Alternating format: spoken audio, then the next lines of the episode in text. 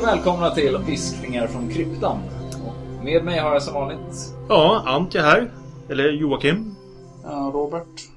Jag tänkte väl nämna att eh, vi blev ju faktiskt nominerade till eh, den här Guldgnomen. Wee! Och det var ju roligt att bli nominerad. Vi vann Ja, inte. ja. Nej, men det är... Jag har startat en utredning. Ja. Ni misstänker. Bara för det ska vi göra en dödsmodul med gnomer i. Ja, avancerat röstfusk från någon Gothcon inblandad där alltså. Ja. Ja, i eh, det här avsnittet så tänkte vi prata om eh, något som ligger mig väldigt varmt om hjärtat och det är äventyrsmoduler. Jag eh, startade min blogg Kryptan en gång i tiden just för att jag ville ha någonstans där jag kunde diskutera äventyrsmoduler som är och har varit en av mina stora glädjeämnen här i livet ända sedan jag var litet barn. Idag så tänkte vi prata lite om vad som gör en äventyrsmodul bra och där har vi säkert eh, väldigt olika infallsvinklar. Och eh, sen ska vi även ta upp några av våra favoriter. Eh, men först, vad gör en bra äventyrsmodul egentligen? När det gäller köpta moduler, eftersom vi kommer att diskutera köpmoduler, så personligen så har inte jag spelat speciellt många köpmoduler. Utan jag tycker det normalt är roligare att göra modulerna själv än att köpa moduler. Sen har det blivit så att på sistone så har man inte så mycket tid. Så köpmodulerna egentligen har tillkommit för mig på grund av att jag inte har tid att göra egna moduler. Jag har också alltid gillat moduler. Och jag tyckte att det var en tråkig trend att, att om man tittar på många svenska spel, många utländska spel för den delen också. Som Dungeons and Dragons 3 och så vidare. Att det har, det har skett ett kraftigt fokus att gå från äventyrsmoduler till att gå till så kallade splatbooks. Troligtvis som ett resultat av att du har en större target audience. Troligtvis varje spelare vid bordet vill ha allting som kan göra sin karaktär bättre.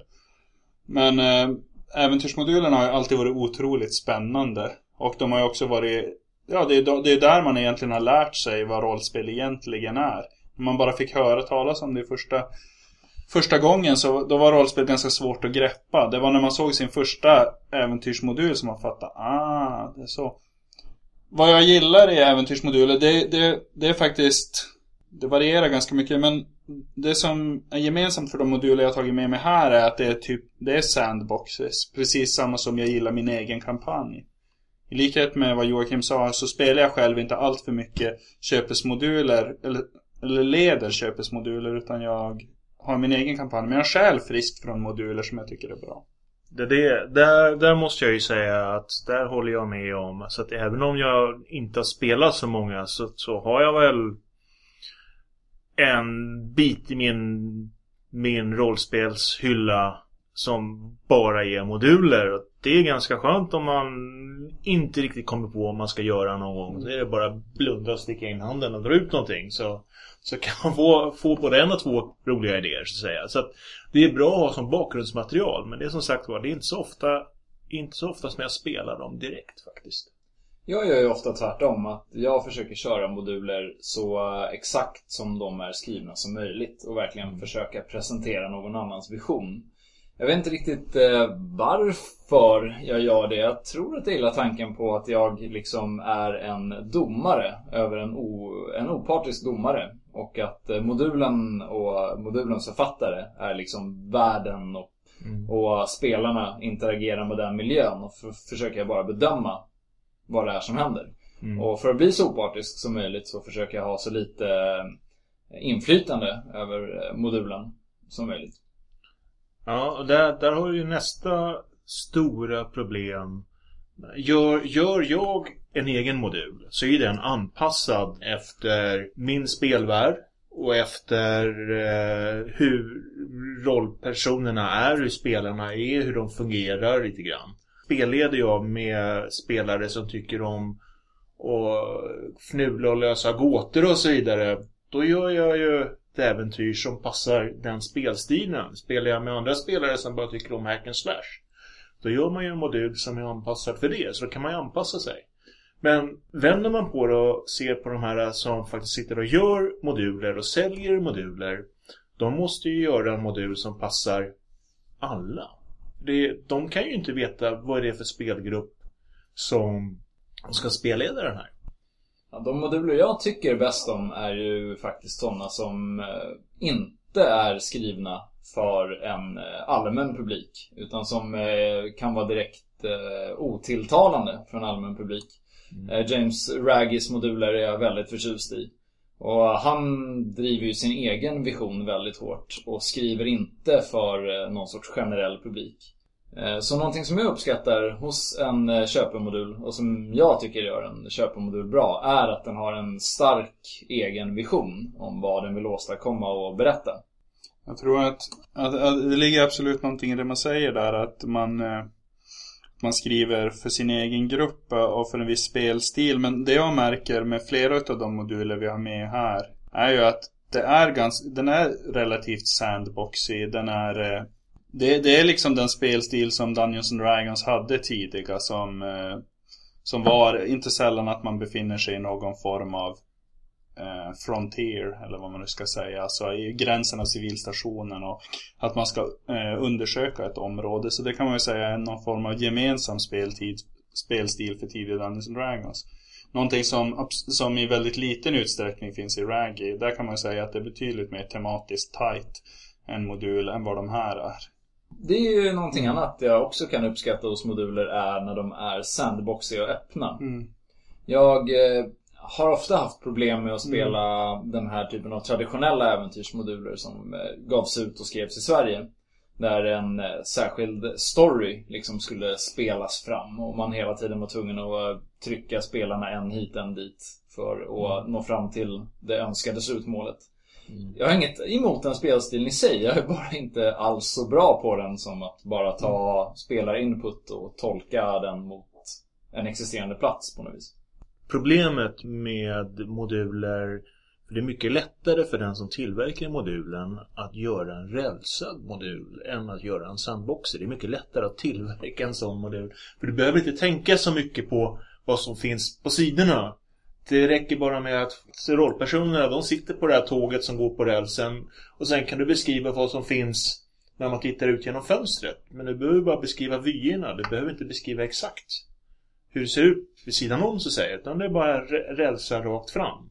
Och eh, nu tycker inte jag om rälsat alls överhuvudtaget. Eh, jag är mera för fisktank och sandbox och sådana här saker och en av de mer vad heter det, kända eh, rälsade man brukar säga att det är ungefär gränsen, där slutar det vara OSR egentligen och det var när de släppte Dragonlance-modulerna. De är ju kända för att vara väldigt rälsade och jag kommer ihåg det när jag spelade dem, jag spelade inte allihopa men de tre, fyra första modulerna, det, jag tror att det är 12 eller 16 stycken och något, det är otroligt många. En lång serie. Ska ju ta spelarna från level 1 ända upp till ja, bra bit upp i alla fall. Och eh, de är ju väldigt rälsade. Det är exakt så här ska man gå nu och här ska man göra det här och annars så funkar det inte alls överhuvudtaget. Och det jag kommer ihåg, det var ju det.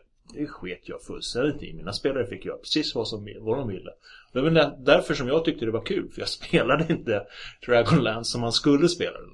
Ja, det, det har vi berört förut men Men jag tror faktiskt att att när de som började spela Dungeons and Dragons de ville spela Dungeons Dragons på ett visst sätt som handlade om, om att utforska saker. Men jag tror att det fanns ett väldigt sug, ett, ett behov innan Dragonlance att spela som man brukar säga Paladins and Princess. Den typen av äventyr där man är hjältar som ska på en stor quest. Det är inte så konstigt mm. eftersom att Lord of the Rings till exempel är urverket för modern Dungeons, en modern fantasy. Och, och det är väl det man försöker emulera. Så att om man ser på till exempel Gygax själv som inte uppskattade Lord of the Rings speciellt mycket, som tyckte den var seg och så vidare.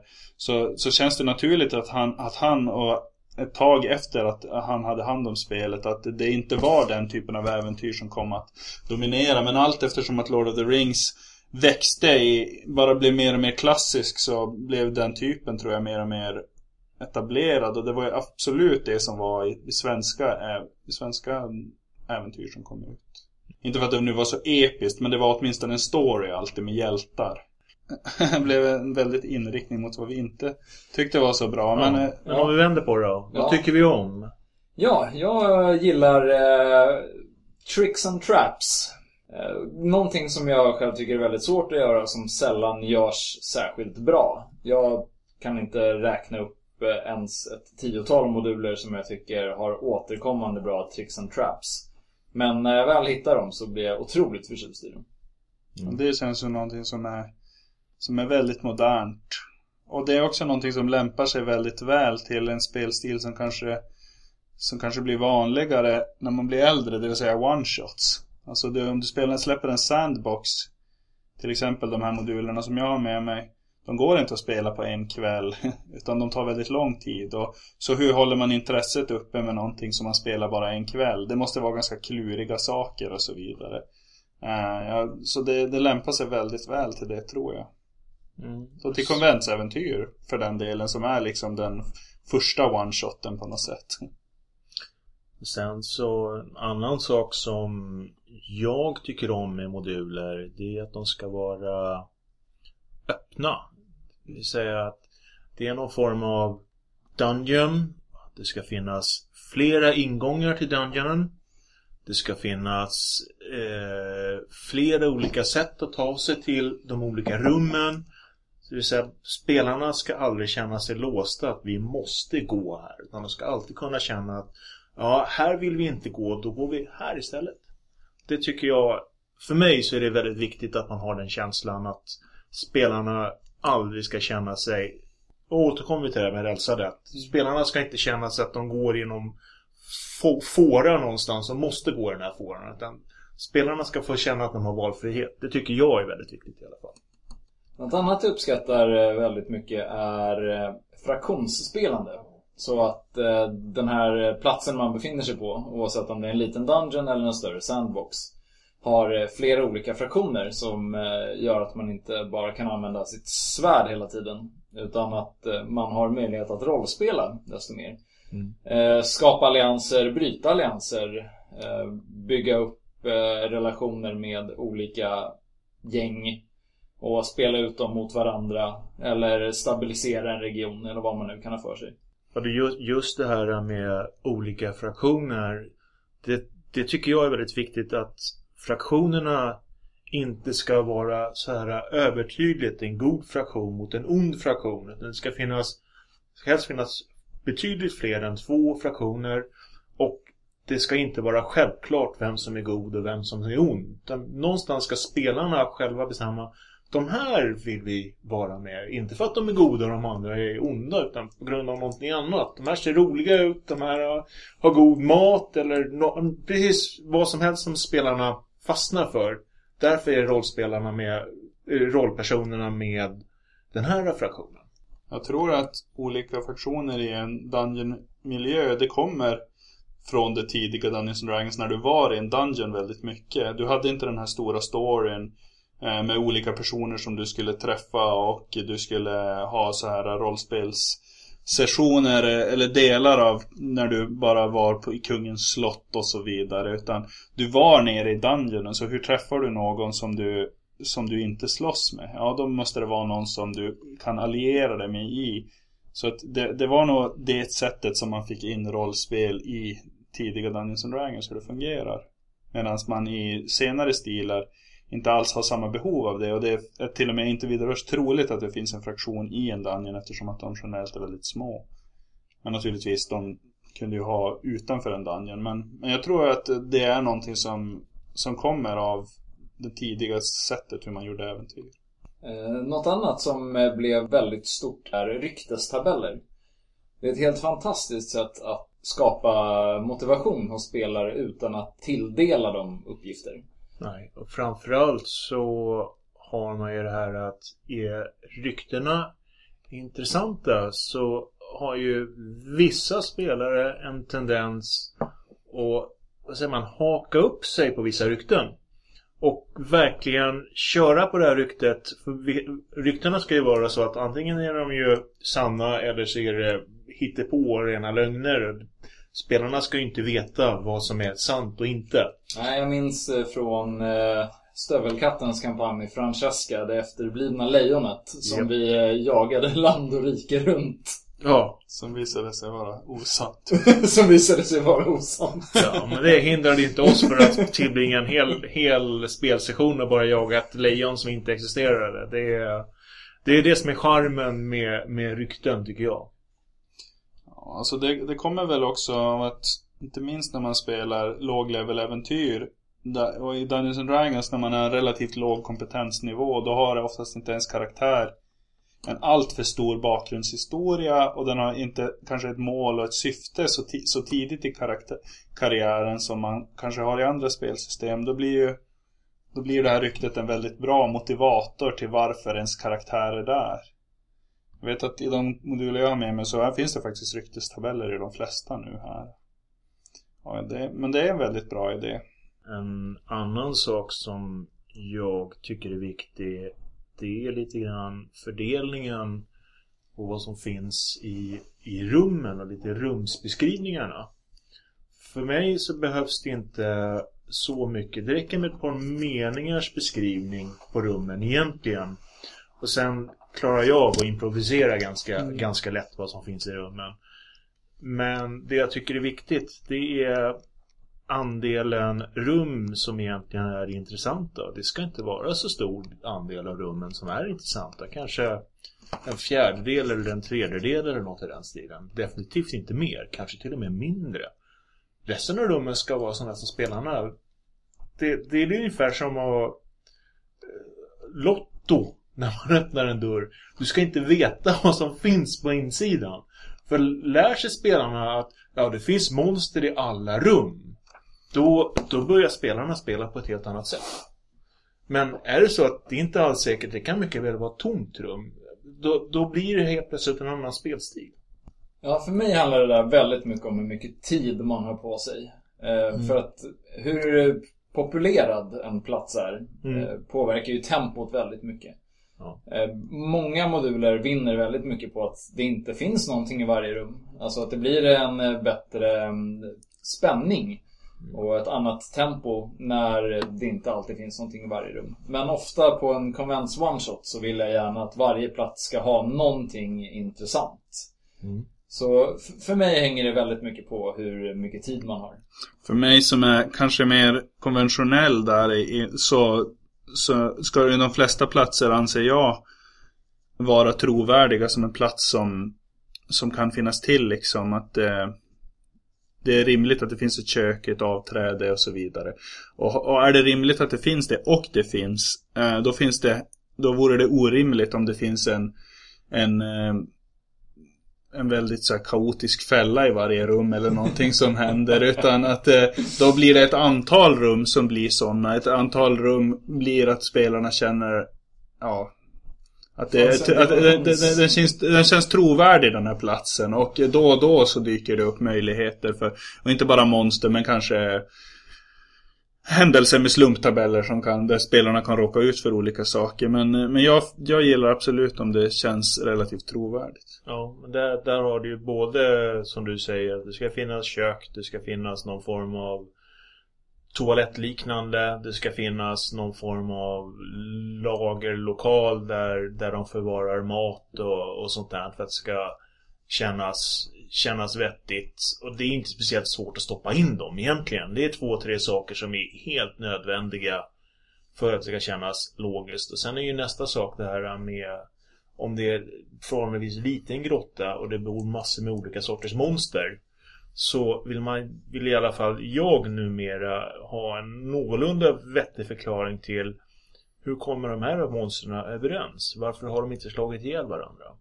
Och det är också någonting som man man inte brydde sig så mycket om i, i början på de äldsta modulerna utan det är bara stoppa in det här monstret ser kul ut, det stoppar vi in i det här rummet. Det här monstret ser kul ut, det stoppar vi in i nästa rum. Och, men hade de här monstren bott här i ett par år så hade de antagligen ätit upp varandra för länge sedan.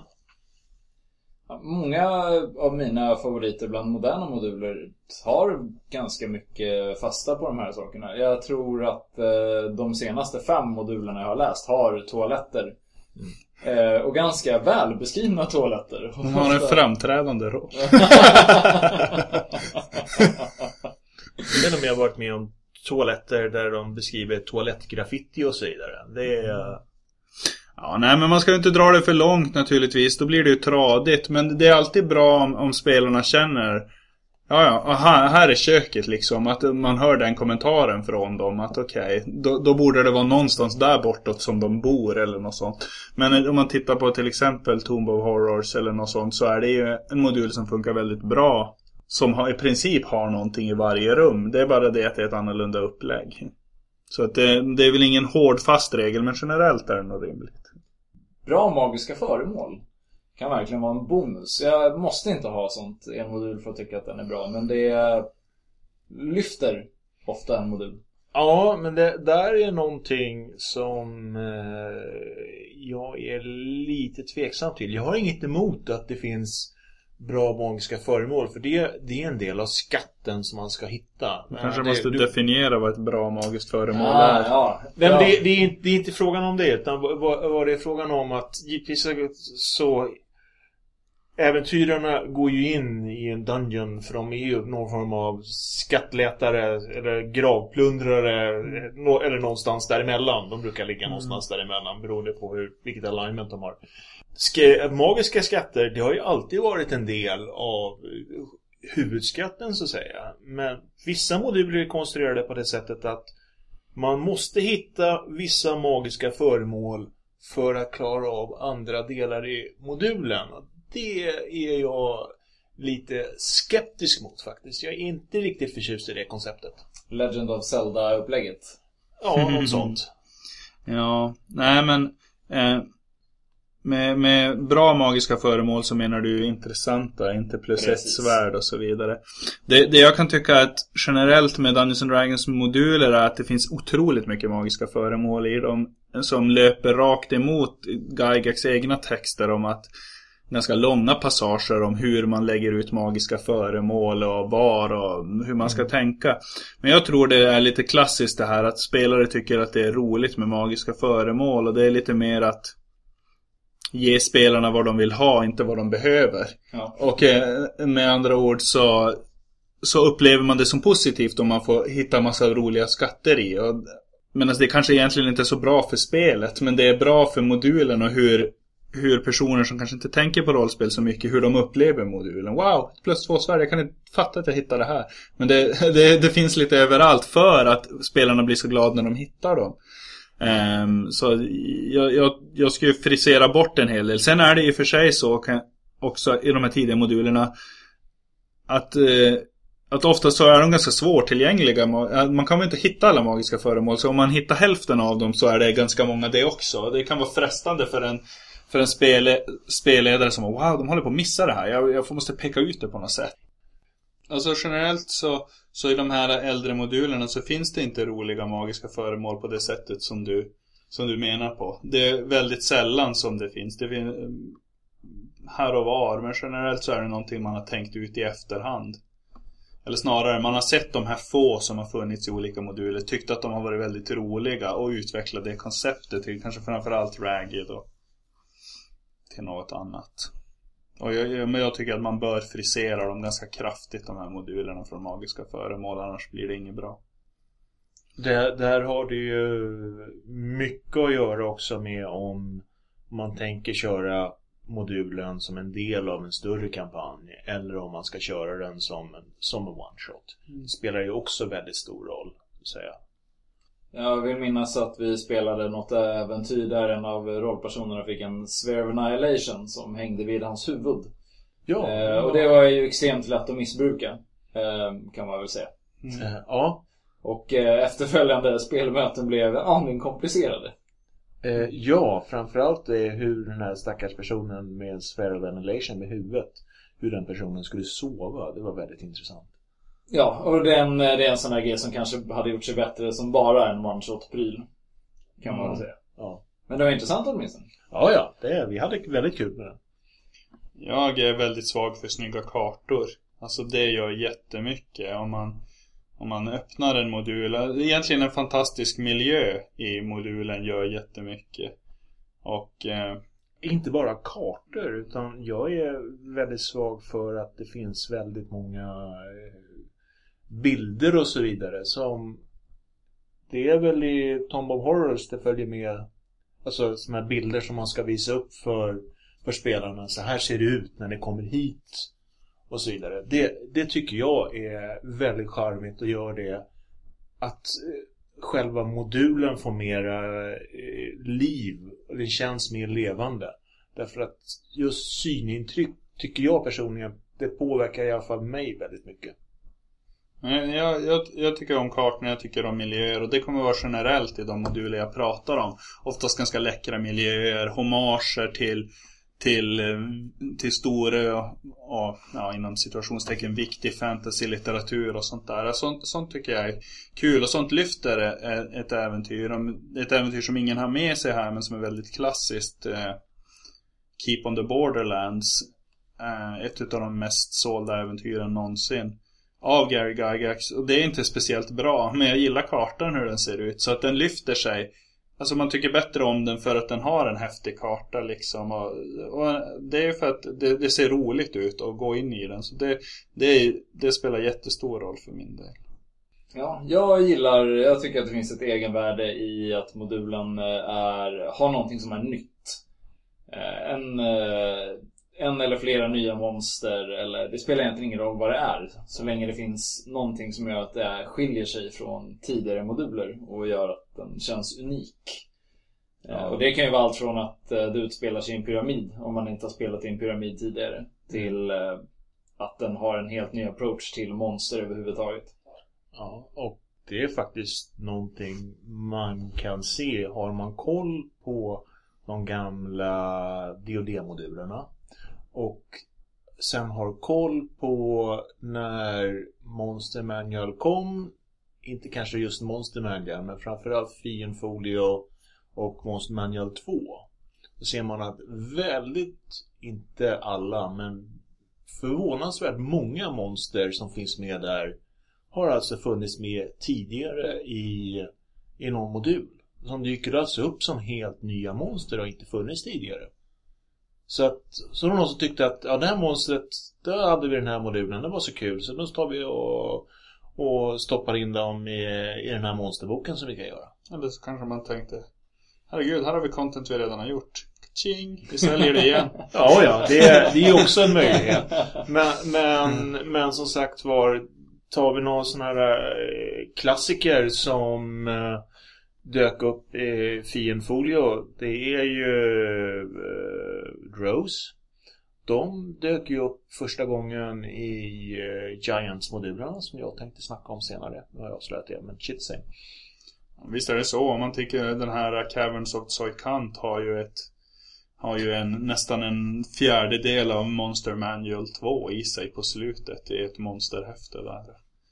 Så att, eh, men, men det är precis, de, de delar ju uppenbarligen din, din, och jag håller med att det är roligt med nya monster. För de flesta, flesta äventyr av till exempel Gary har nya monster i sig. Mm. Ja, nej men det, det, håller jag med om. Men jag, jag, för mig är det inte lika noga med med, eh, med unika monster. Jag kan hålla till godo med orker. För mig är miljön viktigare då. Men det säger i princip samma sak, att den blir ny på grund av miljön. Då kanske vi ska fundera lite på hur de här kvaliteterna spelar in i eh, de favoritmoduler vi har tagit med oss. Mm. Vi tänkte väl prata lite om ett par moduler var. Mm. Vi får väl se hur många vi orkar innan vi stupar. Ja. Men ja. vi kan väl börja med en av eh, dina favoriter. Ja, eh, det är egentligen tre stycken moduler som hänger ihop. Jag fuskar direkt alltså? Ja, jag fuskar direkt. De här kom ut första gången eh, 1978 till ett konvent som heter Origins. Vi pratar Giants-modulerna, det har jag redan nämnt en gång. De var alltså konventsmoduler. Första heter Steading of the Hill Giant Chief. Den andra Glacier Rift of the Frost Giant Jarl. Och den tredje Hall of the Fire Giant King. Och tanken så som man körde på Origins då, det var över tre dagar. Så första dagen så spelade man då mot Hill Giants, andra dagen mot Frost Giants och tredje dagen mot eh, Fire Giants. Så fick man gå längre och längre in i, det här, i den här kampanjen. Och Som konventsmoduler tycker jag de är fullständigt suveräna. Sen är det tveksamt om jag skulle hinna spelleda Exem här, Jonas är mycket, mycket bättre än vad jag är på att korta ner moduler. Eh, standarden är att en modul som man spelar på, på, ett, på ett konvent det ska innehålla 13 rum. och innehåller det inte 13 rum då tar man bort de rummen tills det antal rum tills det blir 13 rum.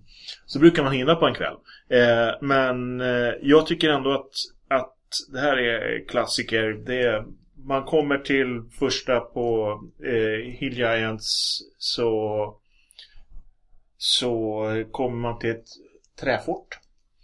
Och eh, anledningen till varför man är här det är det för att det är massor med konstiga, eller konstiga, det är massor med attacker från humanoida varelser, jättar och orker och allt möjligt som anfaller omgivningen och eh, man har helt enkelt blivit hitskickad för att ta reda på vad är det som försiggår och helst även förhindra att det fortsätter. Man ska försöka sluta här helt enkelt. Det vill man ju inte ha i närheten massor med jättar som håller på att råna en. Så eh, det här är ju är upp till spelarna att bygga upp en bas i närheten. Tanken är ju att man ska, man ska inte ta den här på en, en kväll inte kväll som spelkväll utan en kväll i världen. Tanken är att man ska gå in i den här, raida det här fortet, dra sig tillbaka, vila och hela upp sig och få nya spells och sen gå in igen. Det är lite grann så tanken är. Och det finns även instruktioner, lite instruktioner i alla fall, hur man, hur man som spelledare ska göra efter att spela rollpersonerna har varit inne i, i alla tre här. Att när de har varit inne och kommit tillbaka, hur reagerar de som är kvar? Vad kommer de sätta upp för, för skydd mot, mot de här rollpersonerna? Skickar de ut party som försöker leta reda på rollpersonerna? Och så vidare. Så det, det känns väldigt levande tycker jag. Även om det är så komprimerat som det, det ändå är. Va? Så att eh, först så är det i alla fall eh, Hill Giants eh, ja, vanliga svenska jättar nästan kan man säga att det är. Eh, sen går det vidare till nästa storlek som är Frost Giants. Och då är man i en, inte ett fort längre utan det är en stor glaciär. Och eh, sen så när man har klarat av dem och sen är det, är det givetvis Nu ska jag inte spoila för mycket här men eh, Det är ju så att i Hill Giants så hittar man då när man har klarat av den så hittar man instruktioner hur man ska ta sig vidare till nästa. Och när man har klarat av Frost Giant så hittar man någon form av instruktioner där hur man ska ta sig vidare till nästa. Samtidigt som man går igenom där så byggs det, får man mer och mer koll på bakgrundshistorien när man upptäcker att det, det finns någon form av konspiration bakom det hela och jag tror att jag kan spoila så pass mycket att eh, det är alltså Rose, svartalver, som är, ligger bakom det hela. Och eh, nu ta, pratar jag ju bara om de G-modulerna men hela serien består ju även då av man kallar den för eh, GDQ-serien. Så det är ju först är det Giants-modulerna Sen så ska man ner i underjorden och försöka leta reda på de här drows och besegra dem och absolut längst ner så finns ju Svartalvernas eh, fina spindeldrottning eh, gudinna som man får, får kämpa mot. Men så långt ska inte jag berätta om nu. För det är, jag är inte riktigt förtjust i dem utan det är, jag håller mig till, till jättemodulerna här. Eh, en annan skärmig sak när det gäller det lite nyheter. Eh, för mig när jag gick där första gången för, ja vad är det, 30 år sedan eller något den sidan. Så en av sakerna som man stöter på, jag ska inte avslöja allt för mycket. Man stöter på någonting som är ja, konstigt i bästa beskrivningen. Man kommer till någon form av tempelliknande sak där det är det händer konstiga saker i det här templet och det är det visar sig så småningom att det här, det här konstiga templet det har, har lite grann att göra med Drows eh, de drows som finns och eh, det visar sig även då till slut att egentligen så pratar vi om någon form av Elder Elemental Chaos som i princip en sån här Cthulhu-liknande gud. Den här guden finns även med i, i andra moduler och är klassisk, vad säger man, nemesis mot, mot spelarna som återkommer hela tiden. Det är samma sak med när man går igenom de här att eh, den drone som finns, Eklavdra till exempel, hon, hon är också en klassisk ikon, en ond ikon som dyker upp. Hon är inte lika, men nästan lika känd som Drist egentligen, som också är en klassisk drow-ikon som dyker upp. Sen så är det här, eh, det är Gary Gygax som har gjort modulen och det betyder ju att den utspelas i Greyhawk. Den utspelas i en bergskedja, om man har Greyhawk-kartan så vet man precis i vilken bergskedja, Crystal Mist Mountains heter den. Eh, och i början så är det inte så mycket, mycket kommer man högre upp och sen så har du då glaciären och så ännu högre upp så har du då en vulkan där Faya är en sobrus. Och sen längst upp så hittar man en öppning som går ner i underjorden. Det är väl någonstans här som man börjar prata då om Underdark. Jag tror nästan det var första gången faktiskt. Som jag vet inte om det fanns någon tidigare än Ja, det fanns det väl egentligen inte men jag tror aldrig den hette Underdark här men Nej, alltså... för Un Underdark det är Den är väl mest Det finns ju här också men Det är väl nästan en Forgotten Realms, Realms och inte i Greyhawk som Underdark men, det, är, det är samma miljö, det är bara det att den kanske inte benämns som Underdark här men det är absolut samma miljö mm. Men det är som sagt var, jag är, jag är faktiskt väldigt förtjust i alla tre. Vissa, vissa av dem är lite bättre, andra är lite sämre. Men jag tycker helheten, det är en väldigt skön kombination av de tre, att gå igenom alla tre faktiskt. Ja, jag är ett stort fan av G-serien. Eh, G1 tycker jag är den bästa av dem, med ganska stor marginal. Även om G3 också är mycket som talar för den. Mm. Eh, hur man ska klara av att spela de här på eh, en dag per modul är helt obegripligt för mig. Ja, jag förstår, jag kan inte se framför mig hur det skulle gå till. Nej, det, jag kommer ihåg när jag gick de här så spelade vi en gång i veckan och det tog ett par månader att gå igenom alla tre. Så att det... Det är värt att notera att den första modulen, Steading of the Hill Giant Chief, är åtta sidor lång. Men mm. den är den har en väldigt hög densitet om man ja, säger de så. Är, den är ju väldigt komprimerad. Så att det är, det är ju ändå ett fort. Som är befolkad av stridsberedda eh, humanoider. Så att det, det är ungefär som att invadera en militärbas kan man säga. Ja, eh, den är ju extremt ekonomiskt skriven också. Och kanske den mest eh, ekonomiskt skrivna modul jag sett. Man får otroligt mycket värde per ord mm. i eh, den modulen. Eh, det finns otroligt mycket som händer i G1. Det finns ett potentiellt slavuppror man kan sätta igång med. Mm. Eh, det finns, man kan egentligen smyga sig genom hela modulen också istället för att ta, ta sig an det som eh, en kommandorädd. Så mm. det finns väldigt många sätt att spela framförallt G1. G2 och G3 blir ju mer kommandorädsaktiga. Även om det finns möjligheter till fraktionsspelande åtminstone i G3. Om jag minns rätt. Mm. Eh, så finns det några svaga allianser där som man kan peta lite på. Ja, den första är ju extremt mo modern på många olika sätt. Den är helt öppen planlösning. Du kan, du kan angripa den från väldigt många olika sätt. Den är, den är också otypisk för Dungeons and Dragons. Dungeons and Dragons har ju annars gjort sig känd, kanske till skillnad från RuneQuest och sånt, att du plöjer ner monster i, i de här spelen i jämförelse med RuneQuest där varje ork med ett svärd kan få en krit på dig och du är rökt. Så är du, om du är högre level i Dungeons and Dragons så så, så på grund av dina hitpoints så har du en ganska bra koll på hur mycket resurser du har kvar. Och hur farligt någonting är.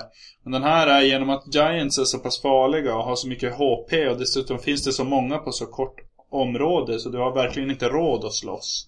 Du får den här känslan som man kanske felaktigt försöker frammana i Dungeons Dragons, eller som är svår, att spelarna ska vara försiktiga, att det, det funkar inte att gå rakt på. Det som är också, det är de här fraktionerna. Det finns ju flera fraktioner inne i modulen där du kan alliera dig med olika.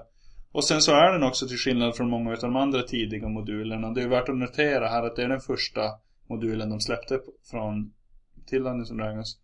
Så är den eh, naturlig. Det, det, finns liksom Här finns det, här bor jättarna, här är köket, här är det, här är det, här är det och så vidare.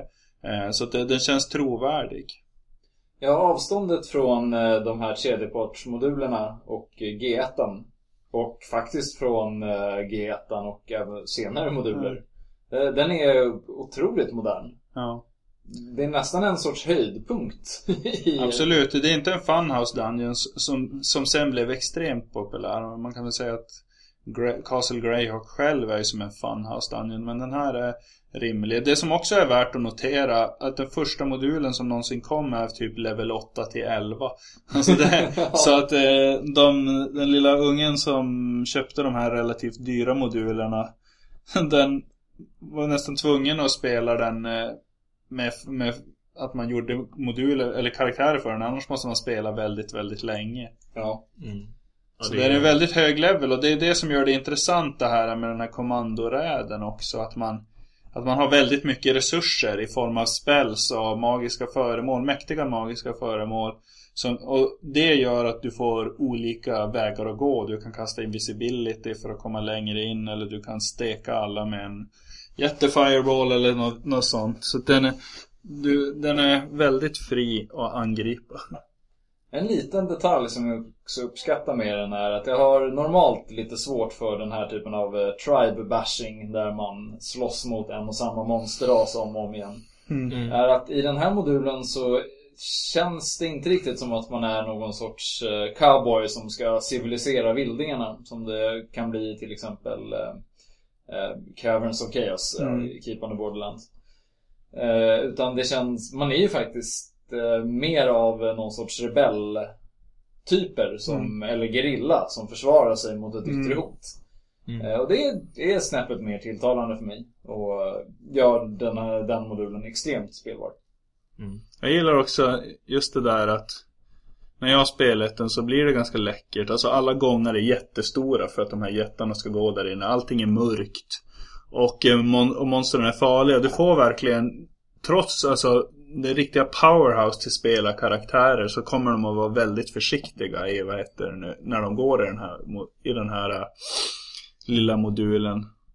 Jo, nej för det, är- det här är ju som sagt var jättar. Det är ju några inte då, det finns ju mäktigare varelser men det är några av de mäktigare varelserna som man kan stöta på. Och det är inget kul när en jätte slår en stor klubba i huvudet. Det gör ganska ont på en rollperson. Det är, det, det är, det är ju anledningen till varför man ska vara minst level 8 när man börjar spela det. För att annars så dör man efter första träffen. Ja, ja, nej, visst är det så. Alltså du har ju, som vi sa, dina resurser du har att, att hushålla med i form av hitpoints. Så en, en normal jätteträff från en Hill Giant tar ju två levlar från, eh, minst från de flesta klasser. Det betyder att du kan inte träffas allt för många gånger. Du måste undvika det på något sätt. Ja, definitivt en eh, modul och modulserie som är värd en, eh, värd den klassikerstatus den har. Mm. Ja. Så, vad har du med dig? Jag har med mig eh, Horror on the Hill, eller jag har egentligen den svenska versionen Fasornas berg här utgiven av Titan Games. Men det är Horror on the Hill, det är nummer fem i Basic-serien. Så den här är gjord för Basic Dungeons and Dragons. Um, och kom ut i mm, typ 83, 84 någonting. Um, den är väldigt, väldigt lik den modul som har uppkommit vid flertalet tillfällen här under diskussionen som är Keep on the Borderlands. Vilket är den klassiska starter-äventyret till Dungeons and Dragons. Även om det inte var B1 så att säga, den första basic-modulen. Men det är det. Det, det är ett, ett fort i utkanten av civilstationen och i, det, därifrån så kan man, som man har som sin bas och så kan man gå ut i vildmarken och träffa på monster. Och det här känns som att det är en uppdaterad eller en till Keep on the Borderlands och jag upplever att den är betydligt bättre. Um, det här var som sagt var, det, var den första Dungeons Dragons modulen jag någonsin spelade. Och under början av min karriär inom rollspel så då var jag bara spelledare. Så att det färgade troligtvis. Jag tyckte att den här den var helt otroligt bra den här modulen. Och den kändes otroligt stor också. I jämförelse med Draka-modulerna. Generellt så, så är jag väldigt mycket emot nostalgi. Jag tycker att det är jättetråkigt med nostalgi. Det är bättre om saker och ting bedöms för vad de är. Och, och den här när jag läser den nu, jag läste den igår kväll inför det här. Den är faktiskt riktigt, riktigt bra fortfarande. Till skillnad ifrån ifrån Keep on the Borderland så är den här modulen Det är inte alls lika mycket instruktioner för spelledaren. Spelledaren anses vara mer van här. Det är inte så att man beskriver fortet som man startar i. Det här finns det Guidos fort som det heter då. Där du startar. Det är faktiskt inte beskrivet alls. Det finns bara en ryktestabell. Och eh, några prisangivelser på ja, helt enkelt en procent på hur mycket dyrare saker och ting är i den här Guidos Sport. Och där, därefter så ska man bege sig över den här eh, floden till det här eh, eh, berget då, eller kullen kan man väl säga. Eh, den är till skillnad ifrån ifrån Keep on the Borderlands alla modulerna, bodde precis som Joakim sa här tidigare, alldeles för nära varandra i ett extremt tight komplex. Så är de här utspridda över berget. Berget eh, är topografiskt ganska intressant. Man kan eh, då spelarna bara åker över så kan man förklara vart det finns toppar och bottnar. Man kan se dalar på avstånd så spelarna kan få en aning om hur de vill gå redan innan de ser den. Det finns stigar så att eh, det kan ju bli lite som en dungeon i ovan mark. Men du, du har, det är ju det intressanta att du att det, du naturligtvis kan avvika från stigarna och jag kan tänka mig Du ska spela den här för level 1 till 3 Om du går hit med level 1 så kommer du få springa ofta Från random encounters och det jag kan tänka mig är att du kommer springa rakt ut i skogen inte sällan och du kommer att, du kommer att vad heter det nu, hitta, hitta spännande saker. Det finns eh, flertalet personer som du kan alliera dig med under hela, på olika ställen i den här Ja, det finns jag tror tre stycken på ytan i olika grottkomplex som, som kan ge dig uppdrag att gå mot olika andra. Det, det som finns på det här berget är egentligen en hobgoblin-armé som, som har för avsikt att anfalla eh, Guidos fort på sikt då.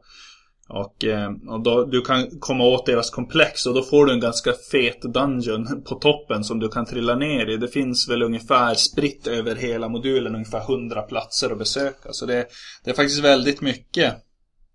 Um, jag tror att om man modifierar den här så skulle jag vara frestad att gå mot um, Beyond Black River, den klassiska Konan-berättelsen om de här vildingarna som på andra sidan flon ska eh, anfalla det civiliserade fortet. Och spela upp eh, spela upp de här eh, uh, Hobgoblins arméerna, alltså sätta kanske att de börjar bygga båtar på vissa ställen på stranden så att spelarna känner en viss brådska. Så att om man, man ska åka tillbaka för att eventuellt levla upp och sånt där, att det, att det helt enkelt lever. Den är inte utan problem modulen. Emellanåt så Emellanåt så känns det som att Basic faktiskt var för lite yngre personer och vissa saker kan man behöva justera. Det finns Den sista dungeonen är lite mer linjär absolut än, än vad den var i i Keep on the Borderlands. Och, och, vissa saker fungerar inte men man, man, får nog justera men på det stora hela så är det en bra dungeon och den ju lägre ner du kommer i den, du har hela tiden personer du kan alliera dig med. Ingen, eller ingen, jag ska inte säga ingen, men du kan, du kan resonera med flera personer som bor där i. Antingen kriga med dem eller alliera dig med dem. Um, jag tycker den är riktigt, riktigt bra. Och skulle man gå mot den här uh, Beyond Black River och blåsa upp den en del. Så så skulle det kunna bli jättebra. Jag har lekt med tanken på att till exempel sätta Temple of Elemental Evil på toppen av berget istället. Och då får du en jättegrej där. Att eh, det är därifrån de kommer. Så jag, jag, tror att den kan vara grunden till en kampanj den här. Du kan tänka dig att du behöver bygga ut ganska mycket på, på fel sida om floden också.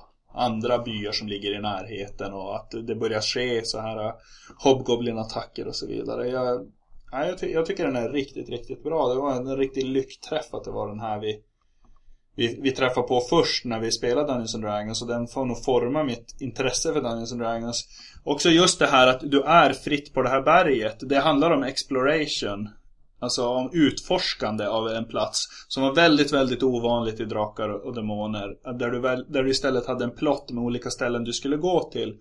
Så, så var, var du fri och jag, jag upplevde i början att att det var svårt, kommer jag ihåg, för mig i den åldern. Att, att jag inte hade någon motivering varför jag skulle gå någonstans. Och, och det kändes konstigt. Men det blev ju naturligtvis väldigt spännande sen också. Den är ju sjukt dödlig i början.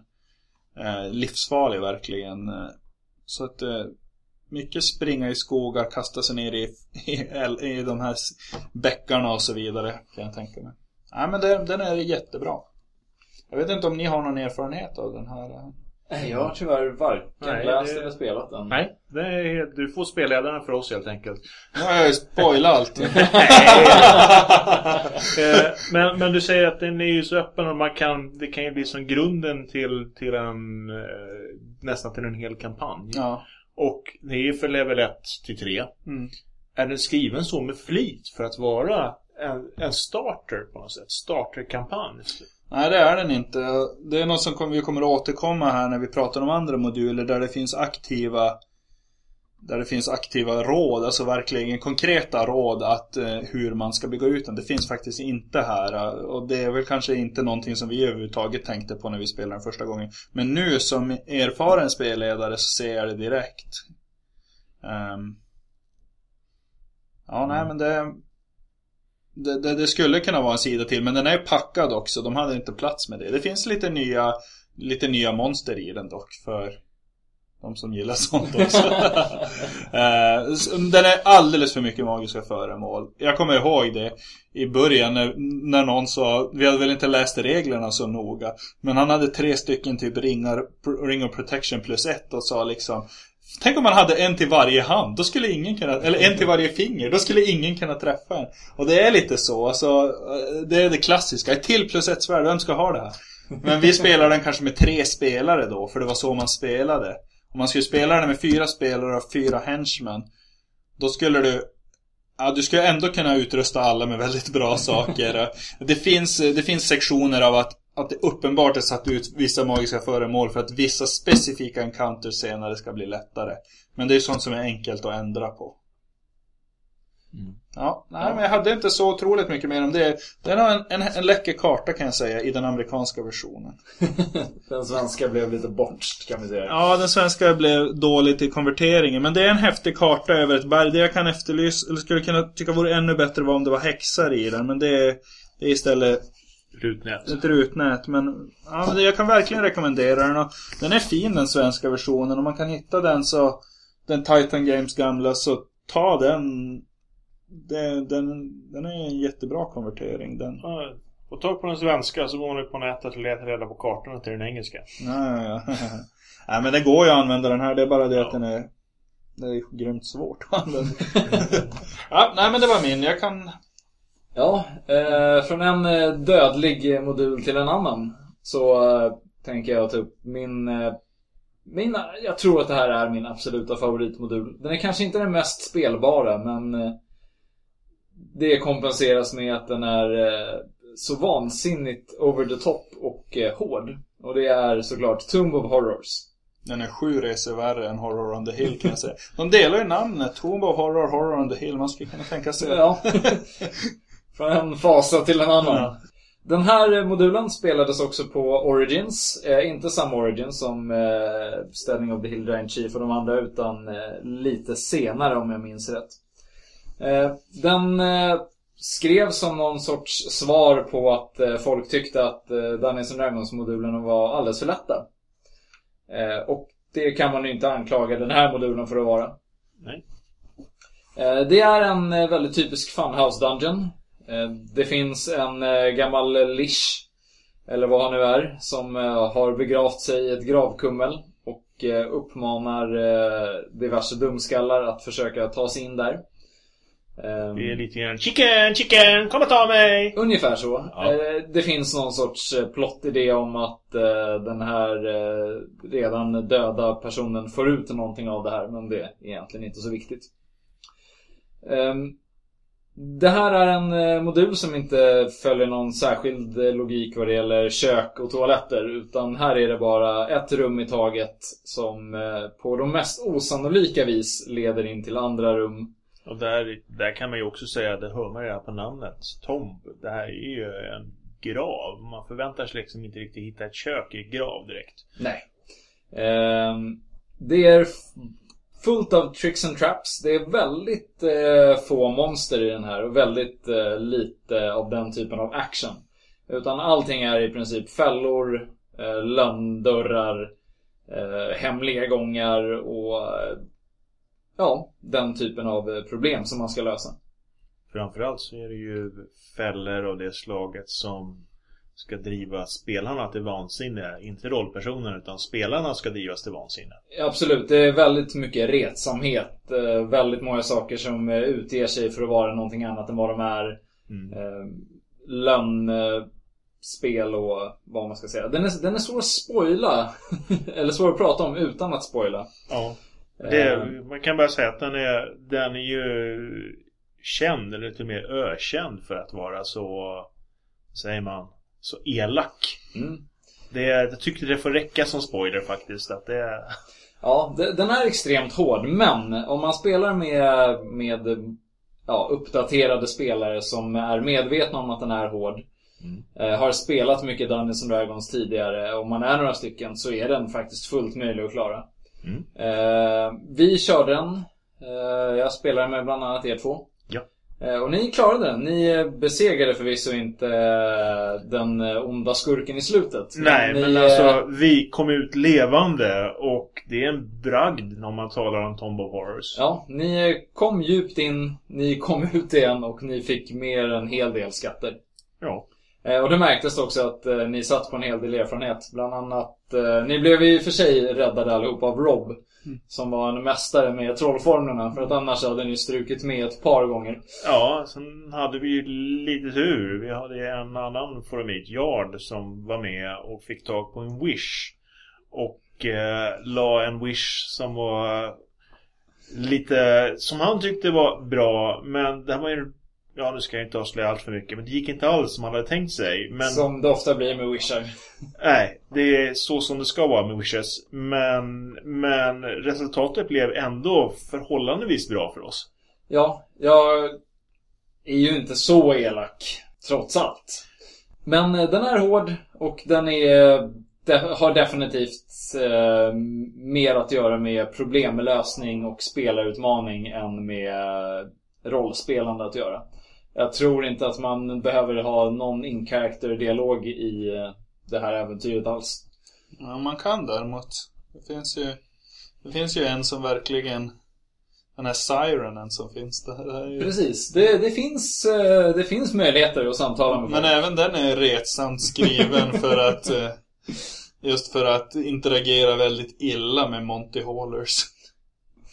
Eh, andra saker som är bra med den här modulen är eh, att eh, de flesta av rummen, eller de flesta encounters som man stöter på, är rikligt illustrerade och skickas med. Så att eh, man kan visa upp dem för spelarna. Eh, den är också väldigt ekonomiskt skriven, också av Gary Gygax. Eh, väldigt kvicka och användbara rumsbeskrivningar. Man behöver inte sitta och fördjupa sig särskilt mycket i dem för att kunna presentera dem. Kartan är snygg och supertydlig. Ehm, Finns egentligen ingenting att klaga på där. Det följer med ett antal färdiga rollpersoner för den som vill ha en aning om powerleveln.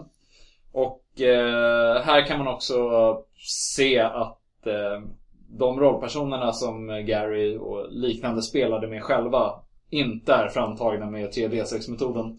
Nej, det finns några riktigt galna exempel där. Ja, jag tror Eh, att... Snittet ligger inte runt 10, 11, det Nej, ligger snitt- 14, 15 någonstans va? Ja, snittet är någonstans runt 14-15 och nästan ingen av exempel rollpersonerna har stats under 11 överhuvudtaget. Jag spelade den där alldeles nyligen med min spelgrupp. En spelgrupp som är mycket mer vanilla än det där. Och eh, de failade ju för sig katastrofalt. Men det var lite mer med slut på tid och eh, ja, det blev ett i- överilat beslut. Alldeles på slutet eh, som när, när vi skulle ge oss liksom. Men annars klarar de sig väldigt bra. Den är också känd för att ta död på karaktärerna utan möjlighet till save och vara så här sjukt men, men det är faktiskt, du har saves till det mesta och jag måste säga att ha med en dvärg var ett väldigt stort plus för dem. Just det. Ja, bra saves och kan upptäcka så här konstruktioner, ny, alltså, så, väggar som svänger och så vidare. Min grundplott till den var att karaktärerna, de här väldigt mäktiga karaktärerna de fick, hade varit inne i Rappanatuk. Ja. Och Rappanatuk på botten har ju The Prince of Death då, Orcus. Och att eh, jag hade som story att de helt enkelt hade släppt ut Orcus. Och nu behövde de få en som hade lä lärt sig hur man lurade döden, Asherak. Och i hans tom så skulle det finnas hur han gjorde för att besegra den här. Och det var deras plott. Så de hade bara några dagar på sig för att de inte skulle bara ta en grävmaskin och, och vad heter det, gå igenom alla väggar. Utan de hade bråttom. Det blev bra. Det, för den bygger det, det är nog bra om, du, om du inte bara går ut efter varje, varje gång du har slut med detect trap spells. Utan eh, alla hade jättekul faktiskt och vissa enormt kul som gillar puzzles och sånt där. Den var inte så nedrig, så nedrig som jag tänkte men emellanåt så var den ju faktiskt mm. en aning sadistiskt. ja, så det, det, ryktet är lite elakare vad den är i praktiken men eh... Den gav ju det här Gary det här oförtjänta ryktet som en killer DM. När man ser den vi diskuterade Studying of the Hill Giant Chief som är så väldigt eh, naturalistisk. I jämförelse så ser man att det troligtvis var Garys egen stil och det här var just för att det är ju den perfekta tournament-modulen på något sätt, även om den är mm. kanske lite lång. Men jag kommer ihåg, bara som en anekdot, att jag läste från ett fanzine från den tiden. Någon som var på det här konventet och skrev en, en tournament report. Alltså, han hatade äventyret. det var liksom, om det är så här det är med TSR tycker jag att man ska spela Dungeons and Dragons. Då är åtminstone inte jag intresserad. Best module ever. ja. ja. Sen, sen, så, en annan sak som säger lite grann hur Gary själv resonerade. Mm. Han brukar ju säga så att Nej, det, jag gör inte moduler som tar livet av spelarna. Jag gör moduler som ger möjlighet för spelarna att ta livet av sig själva. Ja, ett ideal värt att upphålla. Ja. Ja, vad är nästa modul du har med dig? Ja, nu har vi gått ett varv runt. Nu börjar vi på nästa varv. En annan superklassisk modul som eh, givits ut flera gånger, det är Ravenloft. Den kom 83, om jag är rätt underrättad. Den är skriven av Tracy och Laura Hickman. Och Tracy gjorde senare var delaktig i en annan känd modul som heter Dragonlance. Som vi inte ska ta upp nu. Eh, Som vi har redan gjort. Ja. Men Ravenloft är Tracys egen, eh, egen modul som han själv spelade oftast, eller ja, han spelade den typ varje år på Halloween för sina eh, kompisar och alla tyckte det var jättekul. Så det var en återkommande modul och det blev större och större och större. Och till slut så kom han då tydligen i kontakt med eh, Gary Gygax och fick Gary Gygax att ge ut den här. Den är, eh, vad säger man, den bygger väl på eh, Bram Stokers Dracula. Det är Ravenloft, det är alltså ett slott som ligger i en fiktivt land som kan vara ungefär som Transylvanien som heter Barovia. Där bor då en greve som heter Count Strad von Sharovic heter han. Spelarna, rollpersonerna ska alltså ta sig in i Barovia. De får ett brev där det står någonting att de ska försöka ta sig till eh, hit för det, de behövs några hjältar eller något i den stilen. Man kommer in, passerar portarna till landet och portarna stängs bakom en. Och sen försöker man ta sig ut och så upptäcker man att det går inte alls. Man upptäcker att man är fast i, i Barovia. Sen så tar man sig vidare och nu ska jag inte avslöja allt för mycket detaljer men några av de mer kända sakerna som man känner till då. Det finns ett zigenarläger som man kommer besöka. Där finns en person som heter Madame Eva. Och eh, den här Madame Eva hon är givetvis spådam som man ska bli spådd. Och har man den riktiga modulen, vilket jag inte riktigt har kvar längre, så följde det med massor med eh, kort har jag för mig va? Som man kunde ha och dra för att spå och så vidare. Men man blir alltså spådd med hjälp av eh, kort och...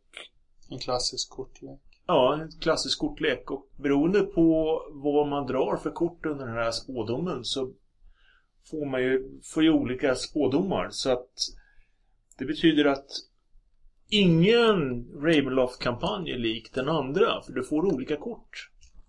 Och resultatet blir det att hela modulen blir helt annorlunda beroende på eh, vad det är för kort man drar när man spås. Vilket gör det att den har ganska högt omspelbarhetsvärde, så att säga. Ja, det är alltså så att korten till exempel avgör baronens eh, vad hans målsättning är och varför han gör saker och eh, hur det kan Mm. lösas. Mm. Och med ett antal olika kombinationer så finns det en ohygglig mängd möjligheter hur hela modulen kan spela ut. Ja, ja. Sen, handlingen är ju väldigt klassisk Dracula-liknande. Vi har, vi har den, den greven som har bott i, slottet i flera hundra år. Han, eh, anledningen till varför han är vampyr, vilket han givetvis är. Är det Dracula så är det inte så konstigt. Så eh, han, eh, han dräpte sin egen bror och Eh, broderns eh, brud på deras bröllop, bröllopsdag. För han var förälskad i henne och han ville ha henne själv. Och sen har det fötts nu när spelarna kommer här en kvinna i Barovia som heter Irena. Som är en nästan exakt spegelbild. Ungefär som Tatjana återfödd. Och givetvis så vill den odöde greven få, få tag på Irena och göra henne till sin odöda brud. Spelarna är väl lite där för att stoppa henne kan man säga. Sen när man väl kommer in i slottet så är kartorna väldigt de är väldigt välkända för, för de flesta som håller på med Dungeons Dragons. De är, vad kallar man det för? Iso... Isometriska. Isometriska heter det. När de väl kom så var det fullständigt unikt och alla tyckte wow vad skithäftiga kartor. Jag måste säga att de här, de är ju jättehäftiga. Det är inget snack om saken. Men jag tycker personligen att de är helt jämnas omöjliga att använda när man spelar. Så jag har själv gjort, gjort om kartorna till vanliga eh, rutpapperskartor bara för att kunna spelas. Spelleda eh, modulen. Det är en vampyr. Och vampyrer är ju kända för att eh, vara mäktiga. Jag antar att de flesta som lyssnar på det här vet ungefär vad en vampyr kan göra. De eh, har ju level drain. De eh, har en gaze, alltså när de stirrar på folk så blir folk charmade. Kan inte göra så mycket åt det. Och de kan förvandla sig till gasform och ta sig igenom sprickor i väggar och allt möjligt. Och resultatet blir det att en vampyr som är herre i sitt eget hem, vilket definitivt Count von Stra- Strad von Sarovic är, eh, är ganska svår, eh, svårslagen. Och det står uttryckligen att eh, Strad, kan, han ska spelas ungefär som han ska leka katt och råtta med, med rollpersonerna. Och egentligen, egentligen så bygger det hela på att han är så övermodig. Han tror att han klarar av rollpersonerna utan några problem och ofta så stämmer det. Han, han ska klara av att spela med rollpersonerna utan några som helst problem. Men hans övermod gör ju det att rollpersonerna förr eller senare hittar hittar eh, föremål som ska kunna eh, besegra honom. Det går ut, det går ut lite grann på det. Jag ska inte avslöja allt för mycket hur det funkar. Och eh, det är ju ett slott. Och det som jag tycker är häftigast med det här, det är i princip, det är ett, det är ett riktigt slott. Det vill säga det är tinnar och torn och det är källarvåningar, flera källarvåningar till och med, under slottet. Och allt finns, finns utritat så Vann jag någon gång på Lotto riktigt, riktigt mycket pengar då skulle jag nästan vilja bygga, återbygga det här eh, Ravenloft-slottet. För jag tycker det är, det är helt suveränt. Helt Den underbart. ultimata nördigheten. Ja, det är, det är inget snack om saken alltså. Det är, det är suveränt. Jag ska bygga horror om det hit. Det är min personliga absoluta favorit. Jag vet att det är många som inte tycker om den, men jag älskar den här. Och framförallt så tycker jag om den om man spelar den tillsammans med modulen som följer efter som kallas för Ravenloft 2. Som heter House of, uh, on the Griffon Hill. Jag ska inte spoila allt för mycket där heller och jag tänker inte gå in så mycket på den. Men läser man den modulen så står det uttryckligen hur man ska kunna slå ihop de här två modulerna. Och väldigt grovt kan man säga att handlingen i Griffon Hill baseras löst lite grann på Dr. Jekyll och Mr. Hyde. Det är inte riktigt, så tro inte att det finns något Dr. Jekyll och Mr. Hyde. Men det är, det är lite, lite det konceptet som, som finns med där. Och det är återigen en kvinna som eh, råkar illa ut ungefär som Irena håller på att bli eh, grevens eh, odöda brud. Så finns det ett liknande fall även i Griffon Hill. Men det är en helt underbar kombination när man slår ihop de här två modulerna. Det kan driva de flesta spelarna till vansinne. Rollpersonerna förutsätter jag blir fullständigt vansinniga, men det... Level 0. ja. Ja, något som man märker med Ravenloft, som är en av mm. mina stora favoriter också, är att eh, här så börjar story verkligen krypa in i moduler på ett mm. sätt som eh, det inte gjort tidigare. Mm. Eh, story serveras inte bara som backdrop här eller som en anledning till att en plats finns. Utan mm. storyn utvecklas eh, ja. under spelets gång.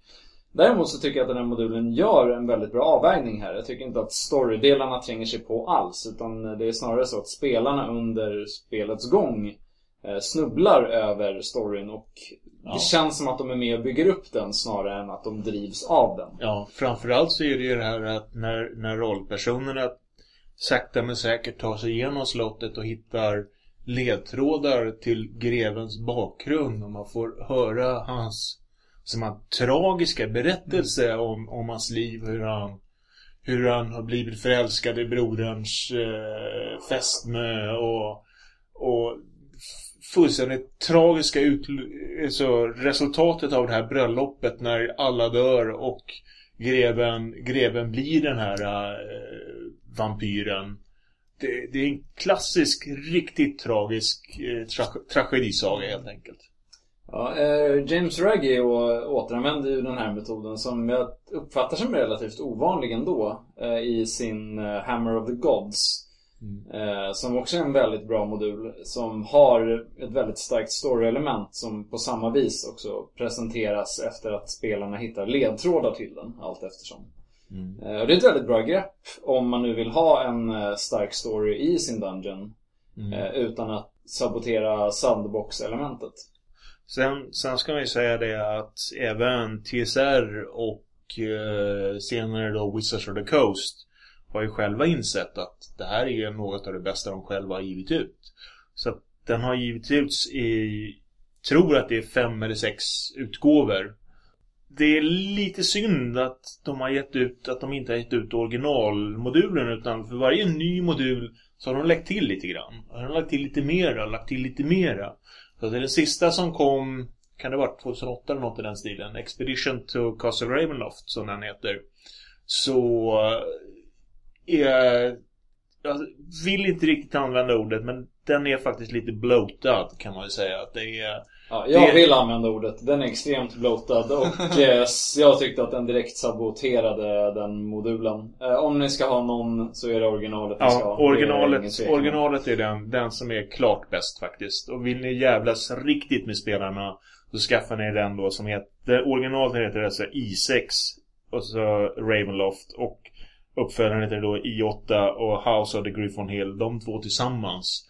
Ingenting annat. Möjligtvis kanske om man skaffar sig kampanjen eh, Alltså Ravenloft-världen Att man lägger det någonstans där och lägger ihop den Men ingenting mer tycker jag i alla fall Det är så här blått börjar Ja, den, ja, ja. den har ju Den har ju ansetts vara den olycksbådande första tecknen innan Tracy stack draklansen i hjärtat på klassisk Dungeons and Dragons liksom. jag vet inte, att du har till exempel här en, en skurk som troligtvis är mer färgstark än alla karaktärer. Och eh, spelarna, äventyret handlar inte om spelarnas resa så mycket som att spelarna ska upptäcka hans resa. Du har ingen, inte så mycket sandboxiness för du är instängd av den här dimman i Barovia. Och så vidare. Så det, det, det är ju element som, som verkligen skiljer den från OSR idealet då som är de här tidigare modulerna. Samtidigt så är den ju, det är en väldigt bra känsla och, och, och slottet i sig är ju en meat grinder utan dess like liksom. Där är det verkligen player skill och alltså en Om du klarar dig genom den så misstänker jag att du har läst modulen. Eh, men, eh, men jag, jag och den här, eh, även då den här flashiga kartan med 3D-miljöer var någonting som kom att användas extremt mycket i, i just Dragonlance. Man kan också säga att det här är en av de absolut mest populära modulerna. Har tryckts om, alltså den, jag tror den printades slut tre eller fyra gånger i sexan bara. Och så vidare. Den är, jag tycker också den är välskriven och bra men, men den är en one shot. Jag kan inte säga att man skulle kunna introducera den här i en normal kampanj det, då skulle det vara irriterande att det börjar handla så mycket om den här Count Strada och, och så vidare. Så om man gör några riktigt feta karaktärer då, level 8 och sen så får man ge sig i kast med den. Jag fattar faktiskt inte hur han kunde spela den. De måste ha tagit typ helger runt Halloween och spela klart den. För den är, den är ganska stor faktiskt. Mm. Sen är det ju eh, Sen lite grann hur, var och hur och när man ska lägga den. Sist jag körde den så eh, la jag ju hela Barovia så att den låg i Transylvanien. Vi spelade alltså på jorden och det var slutet på 1800-talet. Och vi körde enkla firearms-regler. Har man Lamentations och det är Flame Princess så finns det firearms-regler så att det är inget problem att pula i den och, och köra på det sättet. Och jag tycker nästan att det konceptet i sig var ganska vinnande. Vad säger du Exem? Ja, det var väldigt eh, roligt. Det där, var det bästa med den kampanjen. Däremot så var det definitivt ingen bra lösning som jag gjorde. För jag ville ju testa DoD 4 någon gång i mitt liv. Och jag gjorde det med Ravenloft och det var ingen bra kombination. Jag tycker att det, det var illavarslande på många sätt och det kom att bli illa sen. Men, eh, men den går som en smal linje där och balanserar och, och lyckas vara bra för en one-shot balanserar eh, så att den faktiskt blir... Eh, den lyckas faktiskt få det bästa av två världar i eh, en och samma modul. Jag tror du, du vinner... Alltså det är ju frestande att spela den här med några cautions. Ja. Alltså som inte har spelat rollspel nu. Så nu jävlar ska ni få se något, något, ett riktigt så här stämningsfyllt äventyr. Fast den är så jäkla svår så att du skulle behöva spela den några riktiga rävar tror jag för att du ska få det att funka. Mm, mm. Nej, det, det står ju uttryckligen att Strads, han ska vara mäktigare än alla andra, eh, än alla andra rollpersoner som finns. Och han ska spela katt och råtta. Han ska bara leka med, med rollpersoner. Det ska vara uppenbart att han leker med dem. Att han inte... Han, han ska vara så övermodig att spelarna, rollpersonerna ska känna det att de förtjänar inte ens hans respekt. Ja, får vi se om jag spelar. I vilket fall en av eh, de stora modulerna genom tiderna. Mm. Absolut, det är det. Jag har här uh, Dwellers of the Forbidden City. Det är också en turneringsmodul som spelades på Origin 1980. Släpptes av TSR sedan 1981. Den är skriven av David Cook. David Cook är kanske mest känd för att han senare skrev uh, Eh, second Edition Dungeons and Dragons. Men det här var tidigt i alla fall i hans karriär på TSR. Modulen har ett jättefint omslag utav Errol Otus. En krigare som bråkar med en Bollywood. Det här är I6 då, den första i den serie som Ravenloft eh, sedermera ingick i. Den här uh, utspelar sig i en gammal vulkan i en djungelmiljö. Det här är alltså inte i i Fantasy Europe som det mesta är. Utan det är en djungelmiljö. Och i den här vulkanen så har det då blivit en dal. I den dalen så ligger det en stad som är då The Forbidden City. Den här staden, om man har läst sin konan så känner man igen det här som Jewels of Gvalur. Där konan hittar en stad inne i en gammal vulkan.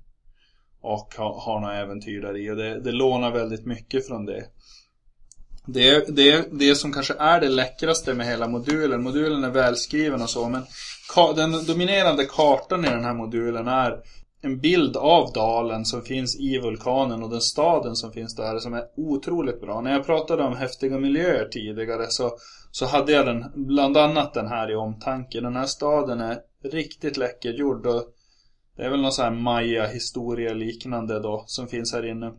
Eh, det finns inte mycket till chock i modulen. Det är någonting om att en, en vad heter det nu, karavan har blivit rånad och att eh, alla ledtrådar lider mot det här berget. Eh, men hur som helst så det kan man ju lätt byta ut och bör man kanske göra. Kanske möjligtvis addera någon form av ryktestabell då.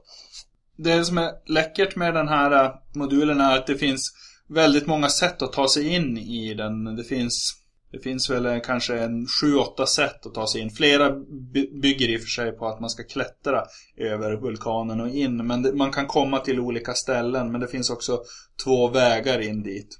I staden så är det det som vi har benämnt flera gånger. Finns det flera fraktioner som bråkar med varandra som man kan, som man kan alliera sig med. Det finns ett träsk inne i den här också kan man nämna. Så det finns lite olika miljöer. Men framförallt är det staden. Staden är ganska så, eh, den är inte alltför väl beskriven. Det finns flera platser, flera intressanta platser men det finns jättemycket utrymme för, för att addera saker själv i stan. Det finns det här ganska läckra greppet om att att det, det händer mycket mer intressant och mycket mer farliga möten på natten och eh, på dagen så är, så är staden relativt lugn. Det blir som i Aliens, they only come at night det, här finns det gott om eh, råd för, för, spelare, för spelledaren för hur man kan bygga ut modulen och utan att säga allt för mycket så det finns ju brister i den och en av dem är att de som beskrivs som de stora skurkarna i modulen faktiskt inte finns med i modulen. Eh, det är någonting som, som spelledaren bör addera men det är kanske lika bra att man får känna sig fram då och sen placera in de här eh, skurkarna som är ormmännen Janti. Och det, det andas ju också naturligtvis konan där där guden sett eh, hans dyrkare inte sällan var skurkar. Alltså, och det kommer väl bergs därifrån. Det finns ingen jättedungeon då, utan staden ersätter ju det. Men det finns flera intressanta eh, dungeon-arior med intressanta NPCer. Nästan alla har sina den motivation, vad, vad de gör i stan, vad deras planer är, vad de av vad de strävar efter och hur spelarna kan interagera med det. Staden, till skillnad från Horror on the Hill så, så kommer du inte att ha en, en hembas eh, som du återvänder till i den här eh, Forbidden City. För det är ganska krångligt att ta sig in. Det är liksom ett äventyr i sig att ta sig in i staden. Utan istället är det meningen att spelarna då ska göra sig en bas i staden. Vilket naturligtvis är intressant. Ett, för att de kan bli påkomna. Två, att de de kan etablera sig själv som en egen fraktion eller de kan flytta in med en övrig. Ja, det finns kanske inte så mycket mer att säga. Den är inte belamrad med magiska föremål. Den är inte otroligt dödlig heller faktiskt. Utan eh, den är mediumdödlig. Horror on the Hill är betydligt styggare än så. Ja, nej, det... Jag har nog inte så mycket mer att säga. Det, det känns som att det här är en av de mer omtalade Golden Age TSR-modulerna till skillnad från Ravenloft som kanske kommer lite senare. Men det, den präglas i alla fall av en väldigt stor frihet och staden är till skillnad från andra kartor så, så, så, kan man verkligen, så har de verkligen ritat staden. Man kan säga att här går man efter en gata med pelare på. Här är det en stor, stor byggnad. Här är det trasiga byggnader. Så det är ganska enkelt för spelledaren också att, eh, att att läsa från kartan och beskriva för spelarna så att det inte bara blir vi går efter den här gatan tills vi kommer till något som är intressant utan eh, Alltså att man märker att spelledaren, här har spelledaren mer data så att han kan beskriva det här mer intressant och då kan man på ett metaperspektiv inse att här är det någonting. Eh, så den är ett litet konstverk på så sätt, kartan. Det finns färdiga rollpersoner i den och där är det absolut så att de är också tydliga Advanced Dungeons and Dragons karaktärer. Det vill säga alla har minst två stats, 15 eller över och de har en bunt med tråkiga magiska föremål och några riktigt mäktiga för att, för att klara av det här då. Vad är det för uh, win condition om man uh, kör den här som en turneringsmodul? För att i övrigt så är den ju extremt öppen. Det blir mer som en uh, äventyrs plats än en... Eh, Precis. eh, Det är faktiskt så att eh, Att det nämns att det är en turneringsmodul, att spelarna bör ha tre och en halv timme på sig och att spelledaren får komma fram till ett eget poängsystem.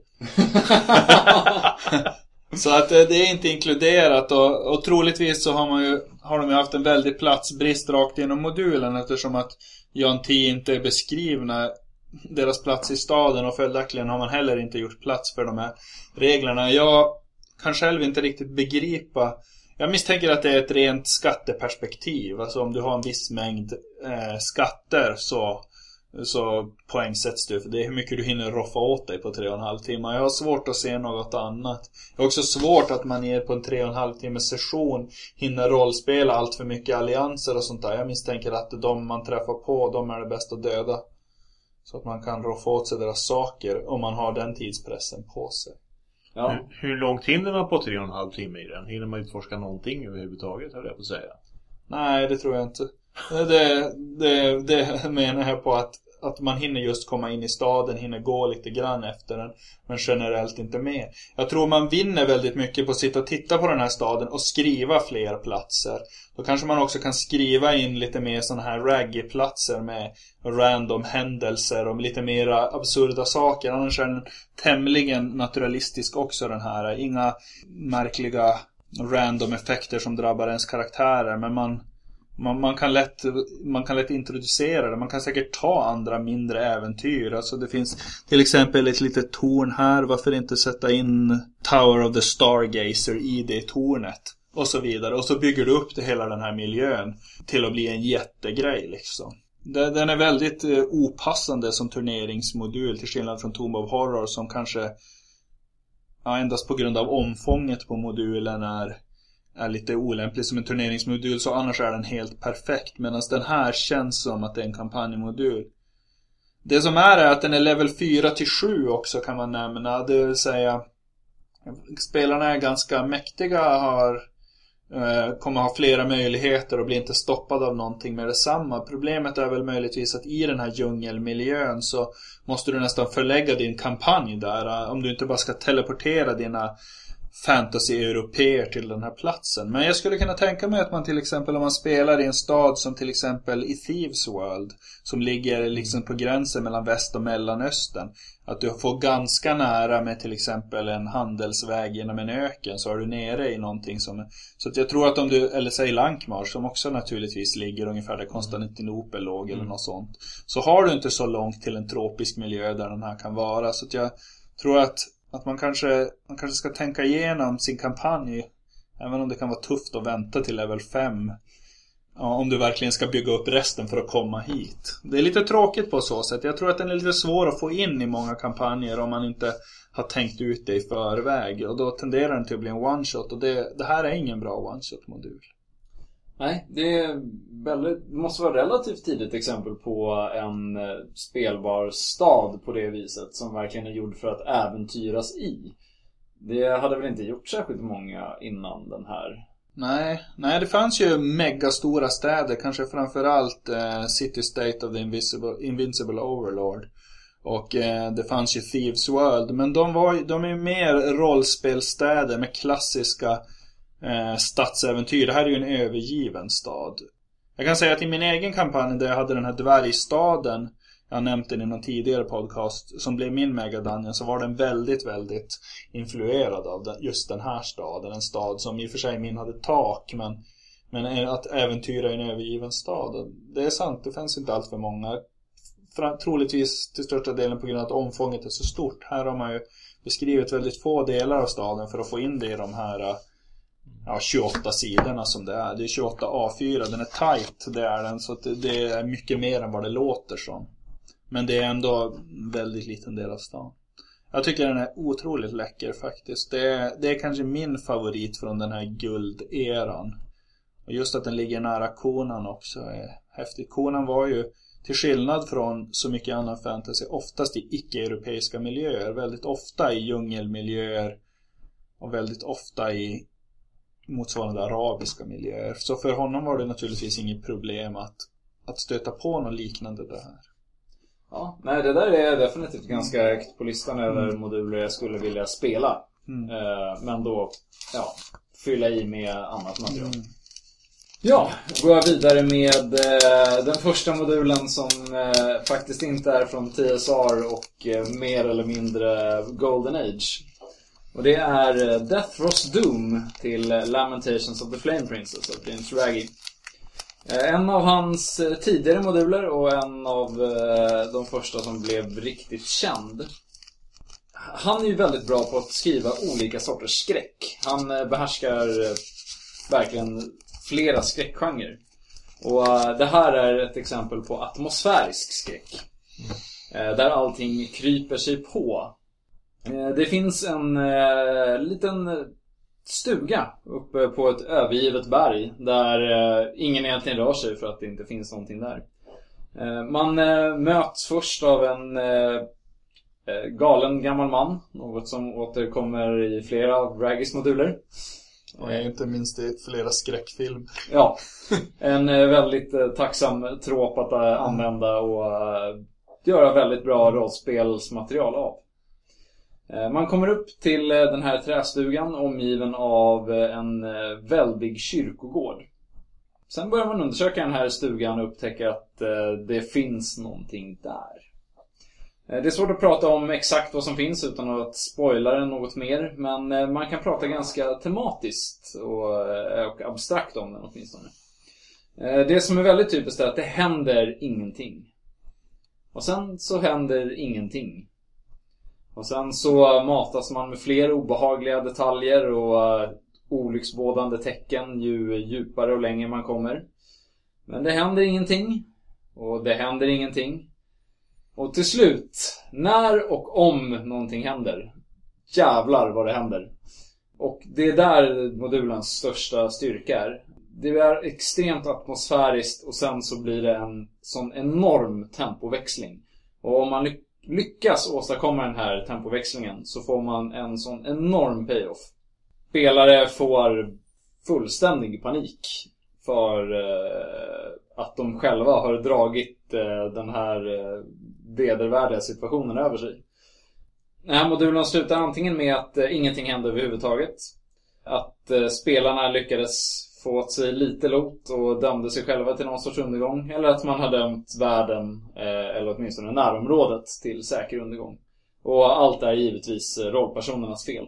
Allt det här eh, sammanspelar till att göra det här till en av mina absoluta favoritmoduler. Otroligt stark och väldigt egensinnig. Ja, det här är ju riktigt klassiskt exempel på det här att det är det är inte, det är inte spelledaren som dödar rollpersonerna. Det är rollpersonerna själva som tar livet av sig. Ja. Och det här är verkligen eh, en modul där, som erbjuder spelarna möjlighet att eh, paja för sig själva. Och eh, ett ideal värt att upprätthålla. Den eh, har en inte särskilt vacker men åtminstone användbar karta. Eh, illustrationerna är eh, väldigt stämningsfulla. Det är någonting jag skulle gärna se att Raggy återvänder till illustratören i den här modulen senare. Det är hon den där finska tjejen. Ja, Laura Jolo tror jag. Något i den stilen. Eh, Den här kommer komma i någon sorts nytryck i samband med eh, senaste kickstarten, tror jag. Näst senast i det här laget. Ja, vem kan hålla reda på dem?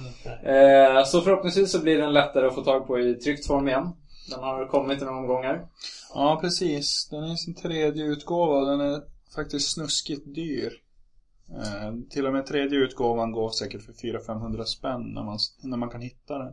Ja, eh, lyckligtvis är åtminstone pdf-en väldigt billig och så kommer förhoppningsvis ett eh, rimligt prissatt eh, nytryck av den. För att den här tycker jag att alla borde spela, spelleda eller åtminstone läsa.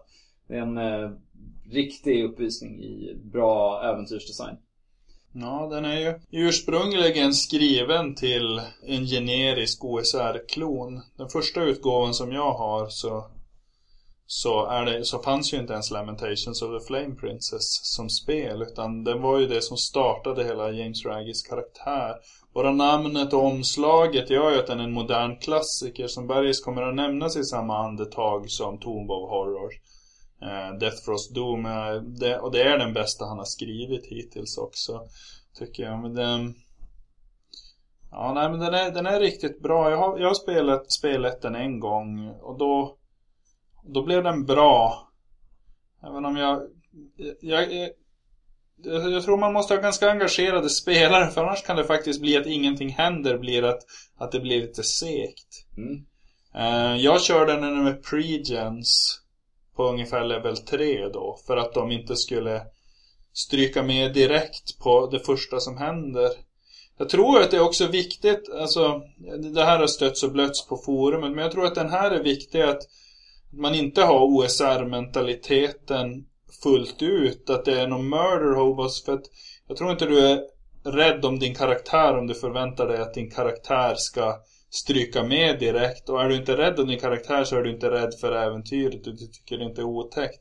Jag tror det är smartare att vad heter det, ge dem med lite mer tålighet. Uh, Raggy själv tycker ju att man, man ska ge det en egen mening med att man ska gå in och hämta någonting där. En ganska, alltså ett föremål. Och jag tyckte att det var ett, en, en ganska bra grej då. Så att spelarna har ett, ett syfte och ett mål. Och att de har en karaktär som man kanske kanske också har ett mål så att de, de får den här skräckfilmskänslan att, att de har någonting att förlora. Ja, som alltid med skräck så är det ju väldigt viktigt att man eh, bryr sig om det som händer. Om man inte vill spela det som någon sorts teen slasher eller Ja. någonting. Där eh, monstret är huvudpersonen. Men eh, det, det, är- det är inte så i det här fallet. Här är det väldigt viktigt att man bryr sig om sin huvudperson för att få bästa möjliga utväxling.